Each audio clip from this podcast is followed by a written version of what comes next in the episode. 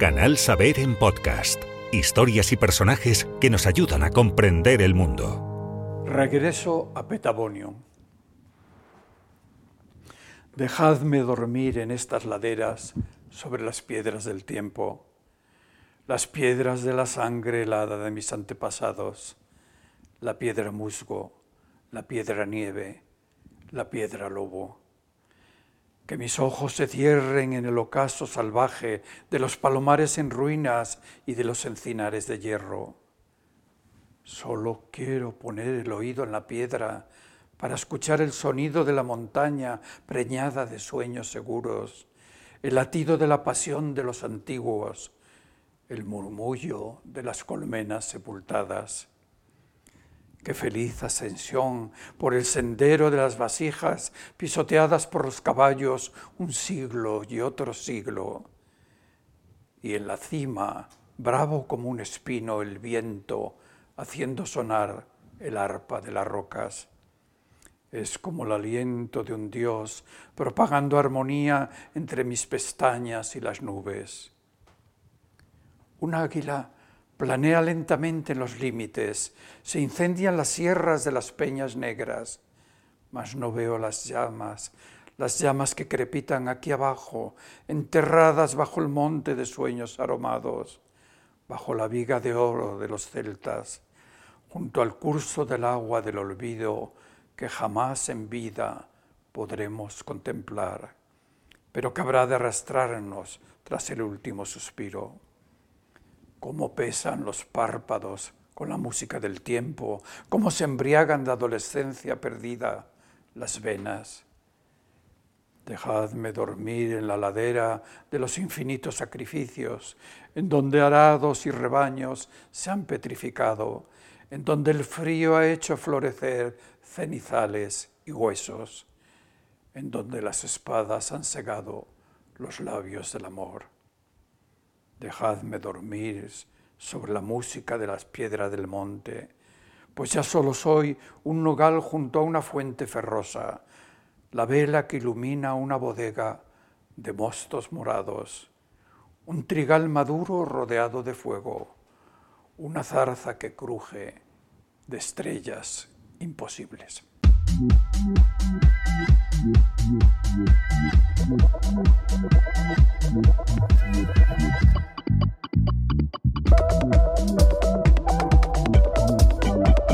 Señoras, señores, bienvenidos al Tiempo de Voces, aquí en Canal Saber, este espacio, este punto de encuentro con personalidades del mundo de la, de la cultura.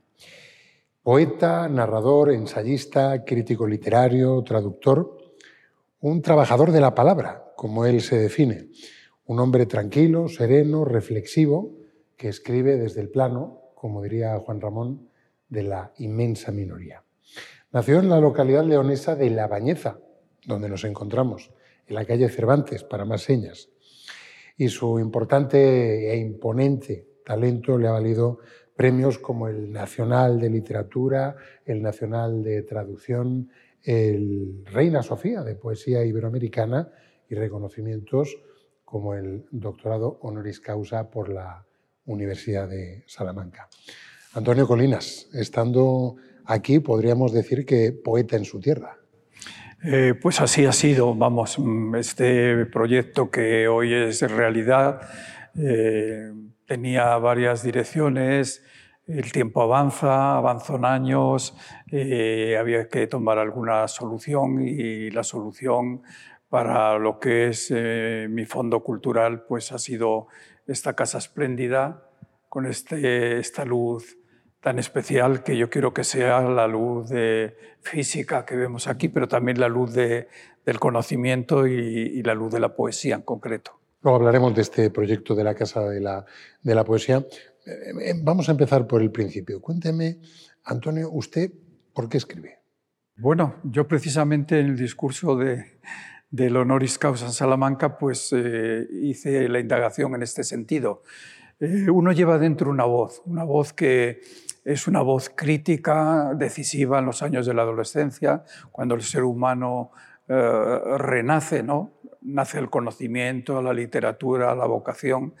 Y esa voz pues se va manteniendo dentro de uno en el tiempo y lo que desea el escritor, lo que desea el, poeta es eh, proyectarla, ¿no? darle forma en, en, poema o el escritor por extensión eh, en texto. Por tanto, yo diría que el poeta mm, eh, nace y se hace. Es decir, es indudablemente, estoy pensando en los grandes poetas, ¿no? La poesía es un don, pero al mismo tiempo eh, el poeta se forma, ¿no? Con lecturas, con viajes, con otras formas del arte. Vamos a hablar de, ese proceso de, forja del poeta. ¿Cuál es su primer recuerdo relacionado con la poesía? Bueno, yo el primer poema lo, escribí en Córdoba a los 16 años. Es quizá el primer eh, recuerdo más vivo relacionado con la poesía. Eran los últimos años de bachillerato, tuve unos muy buenos profesores entonces de literatura y a esa edad, a los 15, a los 16 años, pues me dieron todo Juan Ramón para leer, todo Machado, eh, Neruda, Octavio Paz, eh, por tanto, formación, formación en un medio que en mi caso es especial, que es el tema de la naturaleza, es el gran tema quizá de, mi, obra. La naturaleza entendida no como lo meramente rural o paisajístico, sino la naturaleza como esa fuente que no cesa de emanar y que proporciona información a los humanos. De esto los románticos esenciales, los centroeuropeos, sabían mucho. Y de toda esa playa de, grandes escritores, de grandes creadores que han mencionado, ¿cuál es el que más le ha marcado o de alguna forma el que más eh, ha interiorizado de tal forma que su producción literaria bebe de alguna forma de esa, de esa fuente creativa? Bueno, en mi caso la formación lectora es, es, muy amplia, ¿no? Es muy amplia, pero hay un momento decisivo. Leemos poemas desde la infancia y en nuestra cabeza llevamos un fragmento del Cántico de San Juan de la Cruz, de Jorge Manrique, pero hay ese momento de la adolescencia en que la poesía se revela como algo muy especial, algo que no podemos ignorar. Y en ese momento, precisamente, un poeta como Antonio Machado yo diría que es un poeta clave, o el mismo Juan Ramón. Lo de Machado lo subrayo porque yo quizás soy el, el único machadiano de mi generación. Mi, generación, la de los novísimos, la del lenguaje, eh, se abrió a otras lecturas que yo también tuve, de, de Helio, de Ezra Pound, en fin, a, literatura, a una literatura más de vanguardia, pero en la memoria pues yo recordaría ese nombre, el de Antonio Machado. Creo que ha sido muy mal leído porque hay que leerlo en sus símbolos. ¿eh? No es, como decíamos antes, un autor de una serie de, semblanzas eh, rurales o una persona que también tuvo sus compromisos políticos, sino que el Machado poderoso es el de los símbolos, ¿no? Esos símbolos, la fuente, el agua, la plaza, la noche, esos símbolos que ya están desde su primer libro. Símbolos que seguramente están eh, muy presentes también en su, en su biografía, en su eh, trayectoria y seguramente también en sus primeros años. Eh, algunos o varios autores sostienen que la patria de, de un escritor es, su infancia.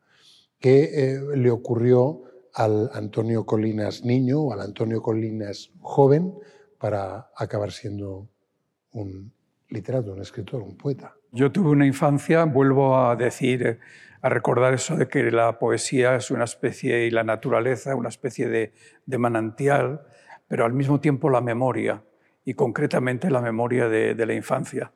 Eh, yo me debo a esta tierra en la que he nacido, a este león de, ríos, a este paisaje de, riberas, eh, pero también los veranos los pasaba en un pueblecito eh, de Vidriales, en el límite con Zamora, en Zamora ya. Y aquí tenemos cuatro símbolos allí precisamente que nos remiten a ese origen, ¿no? el río, el monte, el, teleno, la cima tutelar y también el castro, el castro romano de Petavonio. Entonces yo, yo sobre todo en, en, lo que es eh, el testimonio de, de esa infancia, eh, le he dado forma en poemas, pero también le he dado forma en mis cuentos. un libro como Leyendo a las Piedras, que es el último libro de cuentos que he publicado, pues remite a esa, a esa memoria del origen, a esa infancia en la que mis abuelos, mis tíos eh, me hablaban de las leyendas del lugar, ¿no? de, ese castro prerromano, eh, de, de esa, esa viga de oro que sostenía esas leyendas celtas, los cuentos, el símbolo del lobo que, está en los relatos.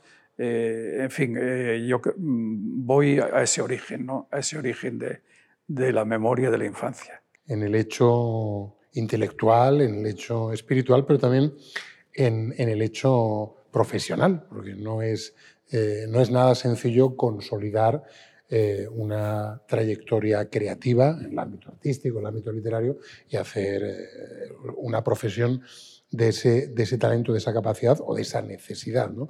Creo que otro escritor bañezano, José Luis Baeza, le dijo a su padre, quizás en un intento de disuadirle en su em, incipiente vocación literaria, que de la poesía no, no se podía vivir.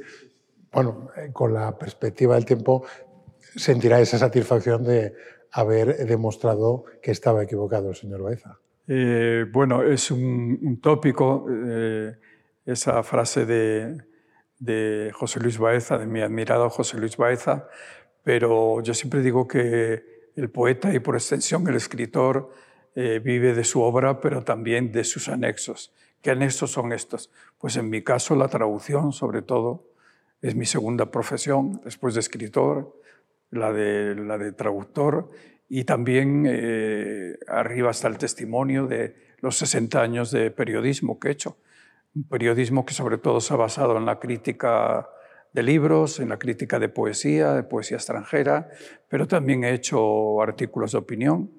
He sido también muy fiel a, esa otra naturaleza que es la que nos proporciona los problemas de medio ambiente. Eh, yo muy tempranamente pues utilicé los artículos más que la poesía para para testimoniar en, este sentido. ¿no? Es una frase muy de aquellos tiempos, pero yo ya digo, ya regresé de, de, Córdoba con mi primer poema y ya sentía ese gusanillo.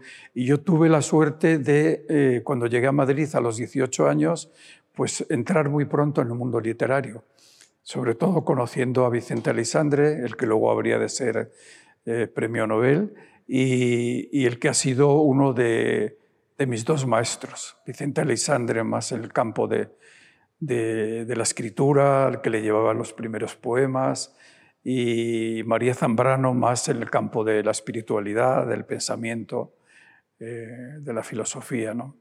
Así que llegué muy pronto, comencé a colaborar en Poesía Española, en la estafeta literaria, en la revista Ínsula, y ya digo, el mundo literario que también hay que decir que una cosa es la creación literaria y otra es el mundo mundillo literario. Que decir, la creación literaria es el escritor que está en la soledad de su cuarto o en cualquier soledad intentando rellenar la página en blanco o ahora la pantalla en blanco, ¿no? Eh, mientras que el mundo literario pues es un mundo, pues sí, de colaboraciones literarias, las revistas, eh, en fin, eh, las editoriales, hay que escribir el texto, pero luego hay que editarlo y proyectarlo. Y en este sentido, pues también estoy contento de, trabajar en este momento con una editorial que, sustenta esa profesionalidad mía con la escritura. Claro, es también una cuestión de, concepto, ¿no? porque el hecho de, la escritura, de la creación, cuando es intrascendente, cuando no tiene un público, posiblemente no es literatura, es otra cosa. Bueno, a veces hay escritores secretos. ¿Quién no ha llevado eh, secreto, ha escrito poemas o lleva un diario? Eh, pero lo normal es que se acabe, si este don o esta, esta voz que llevamos dentro queremos proyectarla, eh, pues hay que ya entrar en este otro mundo. Y a veces, pues también, como yo digo de los viajes, uno no va donde, donde quiere, sino donde la vida le lleva. Y entonces pues ahí aparece publicando un libro una, en, Adonais, ¿no? Eh, eh, que, bueno, pues me marcó ya también para ese tema de, la edición. O un premio literario. Un premio literario puede servir pues para mucho o para nada, pero para mucho si llega en, cuando uno comienza a escribir y, tiene vocación, vamos. ¿Sigue siendo la poesía la hermana pobre de la literatura? Bueno, yo creo todo lo contrario. El mundo, lo he dicho siempre, tiene poesía desde el siglo XXV a.C. En Egipto, en Sumeria, en China. ¿Y por qué? Porque la poesía eh, es consustancial al ser humano. La poesía es consustancial a los sentimientos y a los pensamientos. Y ahora cuando decimos que son malos tiempos para la lírica, que eh, se vende más la novela, que la poesía es un poco la cenicienta de los géneros literarios, pues no, la poesía es ese, ese contenido en el tiempo de sabiduría, de belleza y verdad que, que acompaña al ser humano desde, desde el origen. Y como yo digo, el día que, que no existiera la poesía en el mundo, pues el ser humano dejaría de ser, de ser humano. Lo que pasa es que en este campo pues, eh, se utilizan mucho los tópicos, ¿no? pero la poesía es el gran género, eh, el gran origen de la literatura. Toda la literatura de, los orígenes está escrita en poesía. De hecho, su, su, colega Antonio Gamoneda dice que en realidad todos los géneros literarios son uno, la poesía. ¿A usted qué le parece? Pues en mi caso así es porque aparte de la poesía que, que he escrito, que ha sido mucha, pues yo creo que la poesía es el sustrato de los otros libros que he escrito en otros géneros. La poesía está en mis cuentos, la poesía está en los libros de ensayo. Yo tengo libros que podemos considerar de poética, ¿no? como el sentido primero de la palabra poética, en fin, libros ya muy concretos que, en los cuales he sido biógrafo de poetas, tengo tres libros, tres estudios biográficos de Alexandre, eh, de María Zambrano, eh, de Leopardi, el poeta romántico italiano, y, también la poesía, pues a veces asoma cierto lirismo en, mis artículos, ¿no? que también es motivo pues, de calificativo, ¿no? o las novelas. Las dos novelas, cuando las publiqué, son novelas líricas, novelas de poeta. Eh, bueno, pues sí, la poesía al fondo de todos los libros que he escrito. Usted ha dicho que el poema ideal es aquel en el que el poeta siente y piensa en, la misma medida. La, composición o la creación poética plena es aquella en la que las dosis de emoción y razón están eh, hábilmente combinadas. Yo creo que sí. Eh, en poesía pues existe una poesía muy sentimental, muy emocional. Pensemos en los primeros libros de Juan Ramón Jiménez. Pero la marcha del poeta en el tiempo es una marcha hacia el pensar el poema. Y yo creo que ahí está el poema ideal. Eh, no sé, cualquier eh, autor que, veamos en el tiempo, los líricos grecolatinos, eh, eh Holderlin, Leopardi, el mismo Juan Ramón, el mismo Machado, en ellos vemos esa marcha desde la emoción al pensamiento. De Machado se decía que él tenía pretensiones de filósofo. No es que tuviera pretensiones de filósofo, es que con la edad uno va hacia el pensamiento y va hacia ese poema ideal en el cual pues, se contiene emoción, sentimiento, pero también se, contiene sabiduría. ¿no? El poema es una guía también eh, para el lector y eso se basa en que el poema es un fruto muy contenido. El poema eh, ideal es, eh, ya digo, el cual nos, nos, proporciona, abriendo el libro por cualquier página, por cualquier poema, empezando un libro de poemas por la mitad, ¿eh? siempre antes de acostarnos encontramos un verso que, que nos ilumina. La poesía, bueno, siendo bucólica o no, tiene, entiendo, mucho de, pulsión, de, arrebato, ¿no? Y eso, eso exige también un ejercicio de, independencia, de libertad para reflejar lo que uno siente en cada momento. Usted ha dicho que la independencia intelectual es eh, al mismo tiempo un don y una condena. Explíquenos por qué. Dependencia intelectual, mm, más bien matizaría diciendo dependencia ideológica, ¿no? Quiero decir que también existe una poesía que puede ser claramente testimonial o de sentido social, como se ha venido diciendo, pero mm, es otro ámbito que a veces eh, para el, creador es una condena. ¿no? Quiere decir que cuando se cruza la obra literaria con la ideología, eh, ideología, en fin, violenta, ideología eh, en un sentido destructivo, pues el resultado no, no puede ser bueno. ¿no? Es decir, pensemos en un escritor como, como Pasternak, ¿no? como, como él evoluciona desde, desde o, los escritores de su tiempo, Ana Akhmatova, Marina Svetaeva, como, como se van yendo de, de, lo ideológico a, a lo trascendente. ¿no?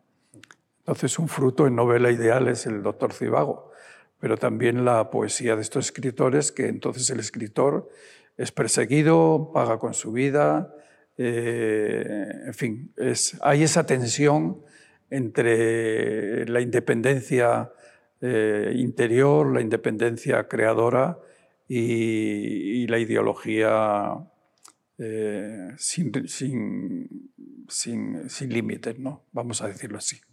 Y en los escritores siempre un tema fascinante los, los argumentos, los temas que, que inspiran y desarrollan las, en las composiciones. Hay un, tema que me llama mucho la atención, que usted ha abordado de, forma un tanto recurrente, que es eh, las ruinas, las ruinas, pero no, no como, como evocación, como simple evocación del pasado. ¿Por qué hablar de las ruinas del pasado puede favorecer la, vida en el, en el tiempo presente? Bueno, en efecto, yo he hablado de las ruinas fértiles. Quiere decir que ahí al fondo de mi memoria pues hay, ruinas, esas ruinas de los castros romanos de Petabonium, o esas ruinas más tarde de, Pompeya, esas ruinas de Grecia. Eh, las ruinas fértiles porque cuando nos encontramos en un espacio de ruinas, normalmente hay silencio, eh, vivimos lo que Unamuno reconocía como intrahistoria, no la historia, la historia de los hechos grandilocuentes, de de los grandes eh, conductores de la humanidad, de las guerras. Eh, toda esa historia aparece en las ruinas como borrada. Y entonces lo que, lo que hacemos en las ruinas, sobre todo, escucharnos lo que nos dicen esas piedras. ¿no? La piedra, que no es materia muerta, sino como decía Jung, el psicólogo, la piedra es energía indestructible. Quiere decir que es curioso que él decía, cuando tengo un problema, me siento en la piedra y se me quitan los problemas. Quiere decir que es un lugar para la meditación, sobre todo las ruinas, ¿no? Y sobre todo esa visión objetiva de la historia, porque ahí sí que no hay ideologías extremadas. ¿eh?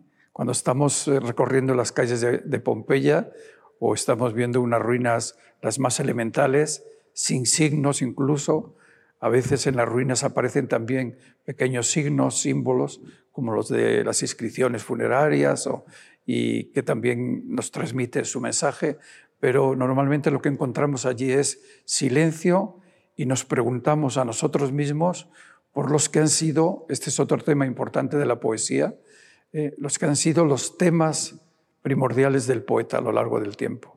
El amor, la naturaleza, el tiempo, el más allá, lo sagrado, lo profano. Quiero decir, estos son los, en todas las tradiciones, en todas de, tal manera también al hablar de, ese sentido trascendente, pensemos, por ejemplo, que todas las grandes civilizaciones han tenido poesía mística. ¿eh?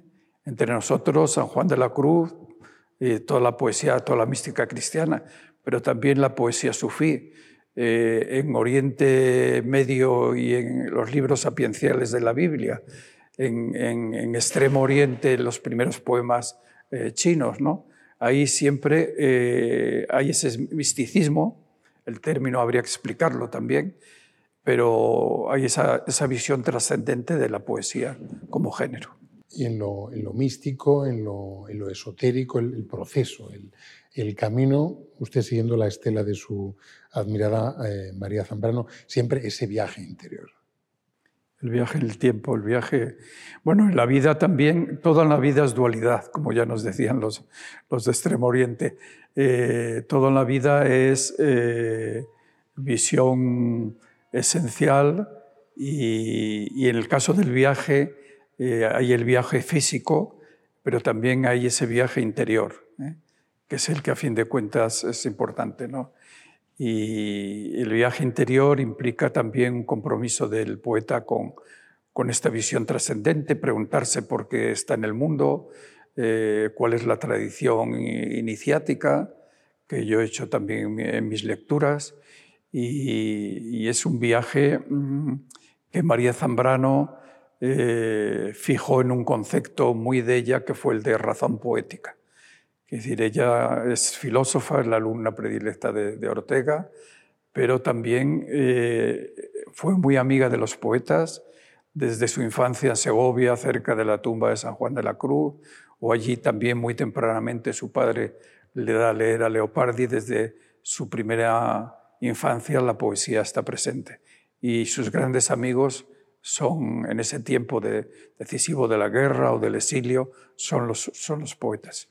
Y ella con ese concepto razón poética, pues funde precisamente su visión emotiva, sentimental de la poesía, pero también eh, de contenido razonable o de pensamiento.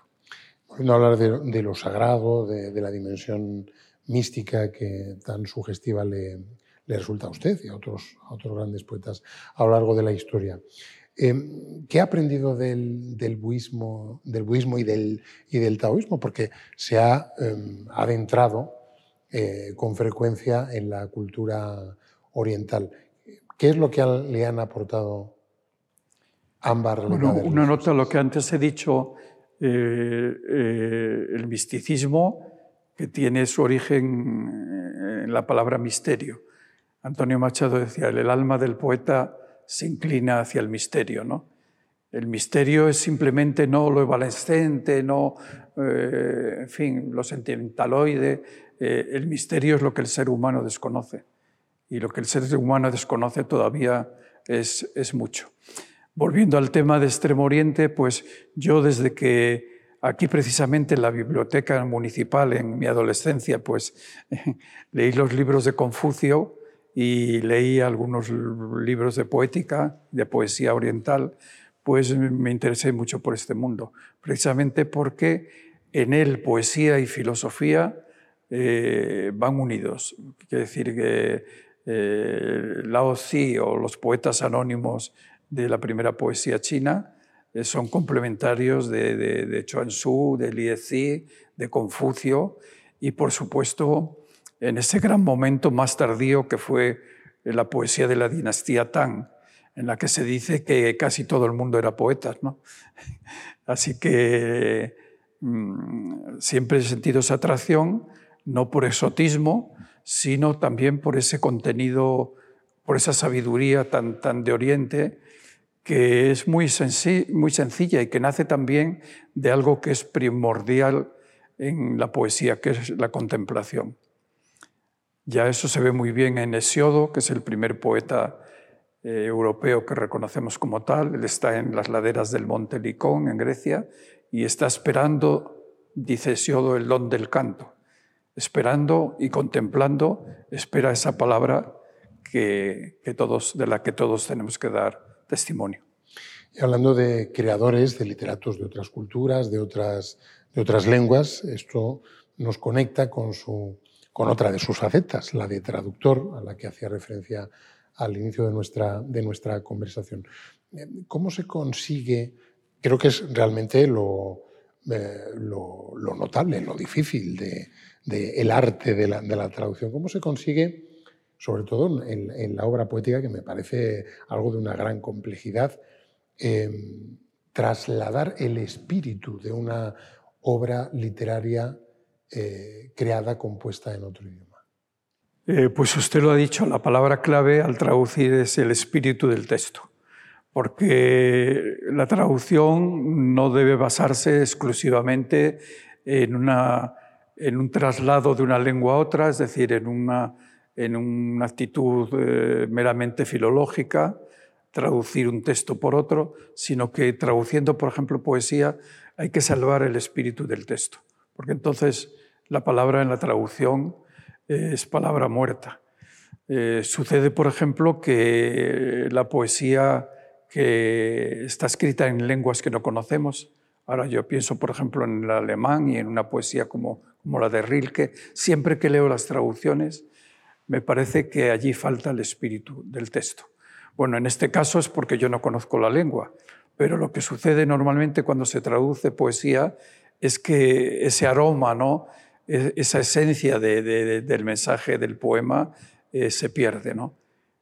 Por tanto, el poeta debe, el traductor, que además es poeta, pues tiene que poner algo de, su parte en esos momentos en que duda con las palabras. Eso exige, obviamente, no solo conocer el idioma, sino también conocer la, cultura.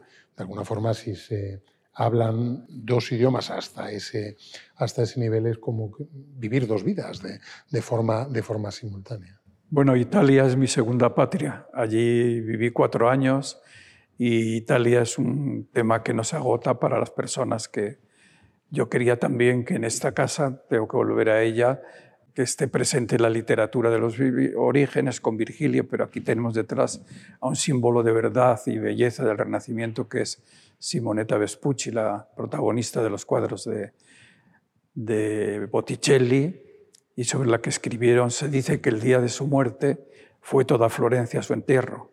Sobre ella escribieron los Medici, Poliziano, y por tanto hay ese espíritu que sobre todo viene del Renacimiento, pero claro, ya antes de la literatura eh, latina y hasta el día de hoy, el cine italiano, cuando me preguntan por cine, pues digo yo, me gusta todo el cine italiano, ¿no? Quiere decir que es una influencia que uno no es ajeno al vivir Italia, quiere decir, se puede vivir de una manera un poco turística, provisional, pero cuando se ha vivido más, más a fondo, es, uno sale marcado, como salió marcado, y lo digo con todas las distancias, eh, Cervantes. ¿no? La obra de Cervantes no hubiera sido igual si no hubiera leído a Tasso, a Ariosto, y si no hubiera vivido como vivió en Italia. Su, su, su, su obra está llena de, de ese humanismo que, que vemos también, sobre todo en la segunda parte del Quijote. ¿no? ese humanismo que también es consustancial a, la poesía. ¿no? Eh, en la poesía hay un latido humano eh, que es eh, primordial.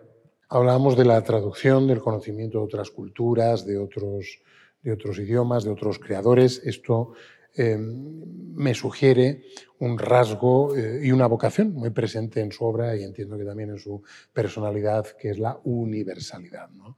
Eh, de alguna forma el mestizaje o al menos la, diversidad cultural. ¿Qué siente usted en, estos tiempos de furia cuando eh, tantas gentes se empeñan en crear fronteras, en alzar muros y en a veces dinamitar puentes? Bueno, aquí también utilizaría la palabra fértil para hablar de ese universalismo fértil Quiere decir que el ser humano, los seres humanos vivimos sobre la misma tierra y bajo el mismo cielo. Y como decía Miguel Torga, eh, cualquier lugar es centro del mundo cuando la mirada es de piedad, cuando la mirada es de acertación. En mi caso, yo soy un escritor con raíces, mis raíces están aquí en esta tierra, pero yo siempre he procurado proyectarlas.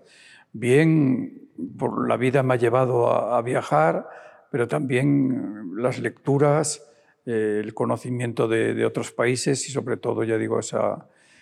ahora mismo estamos aquí también en un centro del mundo con esta obra de Antonio Don Alonso, ¿eh? que es algo más que un asiento, es un centro del mundo. Y tanto Miguel Torga como, en fin, otros escritores, el poeta, cuando, cuando está en ese espacio intemporal, pues está viviendo el mundo, está viviendo la, la realidad de todos. Por tanto, la universalidad es una de las, de las claves y de los grandes dones de, de, la poesía también. La mirada del poeta no es una mirada eh, temporal, sino, sino intemporal, precisamente porque trata esos temas de que hablaba antes. Mm. Y sin querer ser eh, exhaustivo en, esta cuestión, pero refiriéndome pues, a estos momentos de una cierta eh, agitación o convulsión, usted ha abogado por lo que llama la tercera España, algo alejado del enfrentamiento y más propicio al entendimiento y la, y la convivencia. De alguna forma es un manifiesto poético absolutamente providencial en este momento. Eh, bueno, sí, yo creo en la tercera España porque quizá todavía no la hemos logrado al ver, eh, siempre vivimos en, en, una atmósfera convulsa, sobre todo últimamente, ¿no? Pero ya San Juan de la Cruz en su comentario a la llama decía que hay que hacer todo lo posible, venía a decir, para que ya dejen de luchar en el mundo contrarios contra contrarios. Quiere decir que esta idea es también muy, muy de extremo oriente, esta idea de, los contrarios, de la eterna dualidad, que, el ser humano tiene que procurar deshacer en la idea de, armonía, eh, de convivencia, y, por tanto, pues yo pienso en la figura de María Zambrano cuando pensamos en... Yo tengo un libro sobre ella y la tesis de este libro es precisamente que hay otra tercera María Zambrano.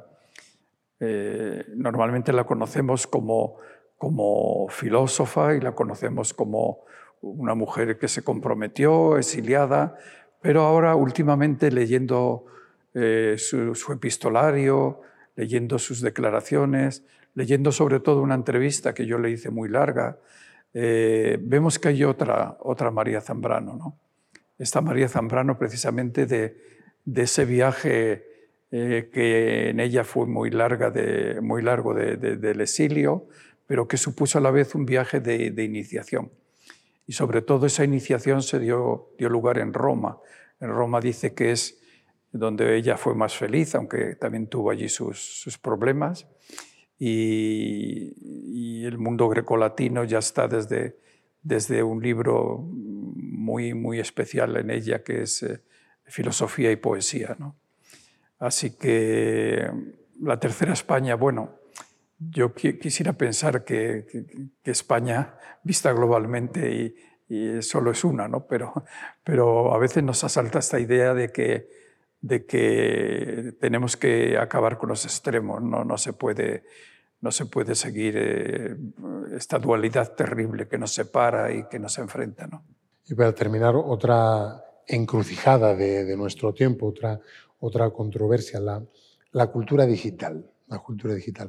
¿Cómo eh, vive usted o cómo piensa que eh, la cultura de los dispositivos digitales pueda alterar o afectar a la percepción al metabolismo de, la creación artística o literaria.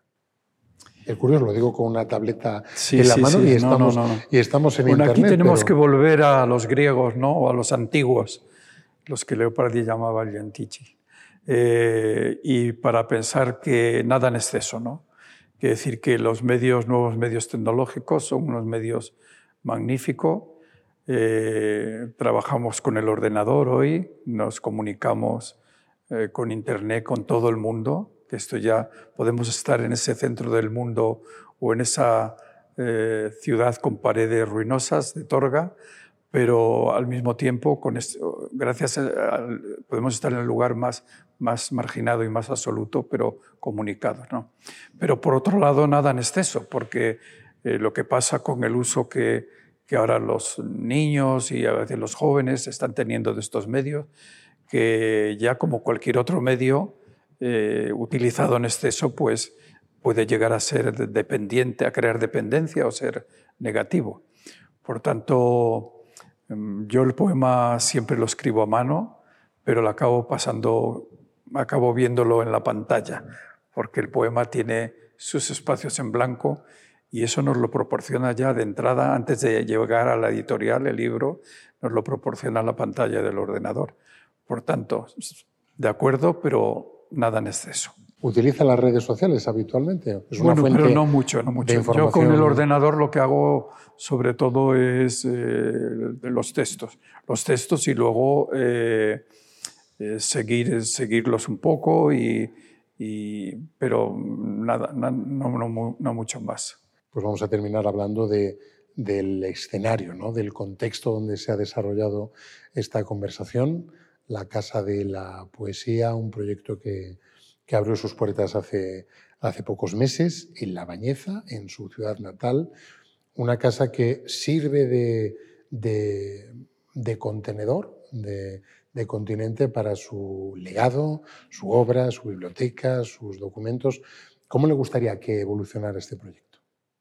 Esta casa es el resultado de un sueño que se hizo realidad. El tiempo avanza, como decía antes, eh, uno va creciendo en años y existe un patrimonio, un patrimonio que se fija en, obra realizada. Me decía una estudiosa de mi poesía que ya estoy en el centenar de libros en primera edición, yo no había reparado en el número, pero bueno, hay una biblioteca, hay unos archivos, me venían, en fin, sugerencias, peticiones de aquí y de allá. Eh, había que hacer algo, hay que hacer algo en este momento mm, crítico y decisivo de, que es el que estoy viviendo. Entonces, mm, digamos que me perdió, entre comillas, lo, lo entrañable. ¿no? Y yo lo que quería es que este patrimonio pues, no se dispersara. Es decir, que empezando por, por la biblioteca, de la que tenemos 7.000 libros, que es un tercio de mi biblioteca, eh, todo el tema de archivos, que esperamos que se va a digitalizar con vistas a los estudiosos, pero que también fuera un centro en el que no mi poesía, sino la poesía como género tuviera su, este yo creo que es el, este sentido didáctico es el fin primordial de, este espacio. Y quien suba por esa escalera de ahí, por esa escalera iniciática, cuando llegue al final sabrá un poco más de lo que es la poesía y de lo que ha sido la poesía para, para los, los poetas de todos los tiempos. ¿no? Así que eh, es un centro, quiere ser un centro vivo, eh, la base pues eh, esta, esa donación mía, pero este, este centro también es un homenaje a, la poesía de todos los tiempos. Aquí tenemos a los románticos, tenemos el Renacimiento, tenemos los latinos, los griegos y ya digo, sobre todo la, poesía como, fenómeno, como fenómeno anímico, como fenómeno espiritual, como fenómeno lingüístico que está en los seres humanos desde el origen de los tiempos. Pues un templo para la palabra poética, un gran proyecto en el que se percibe ya claramente esa mística de la que hablábamos. Tenemos una, ya una página entre los pasos que estamos dando. Tenemos una, una página web, la casa de la poesía.es, que bueno, ahí se proporciona una mayor información y estamos pendientes de, de dar otros pasos, como es eh, ya con vistas al otoño, pues crear una serie de actividades, de tal manera que, este sea un centro vivo, que no sea solo un almacén, vamos a decirlo así, precipitadamente, y que sea un centro vivo, pues quizá con talleres, eh, con, conferencias, una gran avanzadilla de esta casa antes de que la, de que la inauguráramos eh, fueron los cursos de verano. Aquí tenemos las tres actas de los tres cursos de verano que han recibido a profesores especialistas también del extranjero. Este año hemos tenido 70 matriculados, de ellos 10 alemanes. Eh, el año pasado estuvieron profesores italianos. Quiere decir que ese sentido de universalidad que yo deseo para la poesía, pues lo podemos encontrar aquí. Pues seguro que el éxito lo acompañará como lo ha hecho en casi todos los aspectos y ámbitos de su vida. Muchísimas gracias, don Antonio. Gracias a usted. Y aquí ponemos el punto final a esta conversación con don Antonio Colinas en el canal Saber. Esperemos que les haya gustado y en todo caso les invitamos, por supuesto, a descubrir este templo de la palabra, esta casa de la poesía en La Bañeza, en la provincia de León y naturalmente a disfrutar en cualquier momento de la vida de la creación poética de Antonio Colinas. Aquí finalizamos. Esperamos verles en una próxima ocasión en Voces aquí en Canal Saber. Hasta una próxima cita. Adiós. Gracias por escuchar Canal Saber en podcast. Tenemos muchas más historias y personajes que descubrir juntos.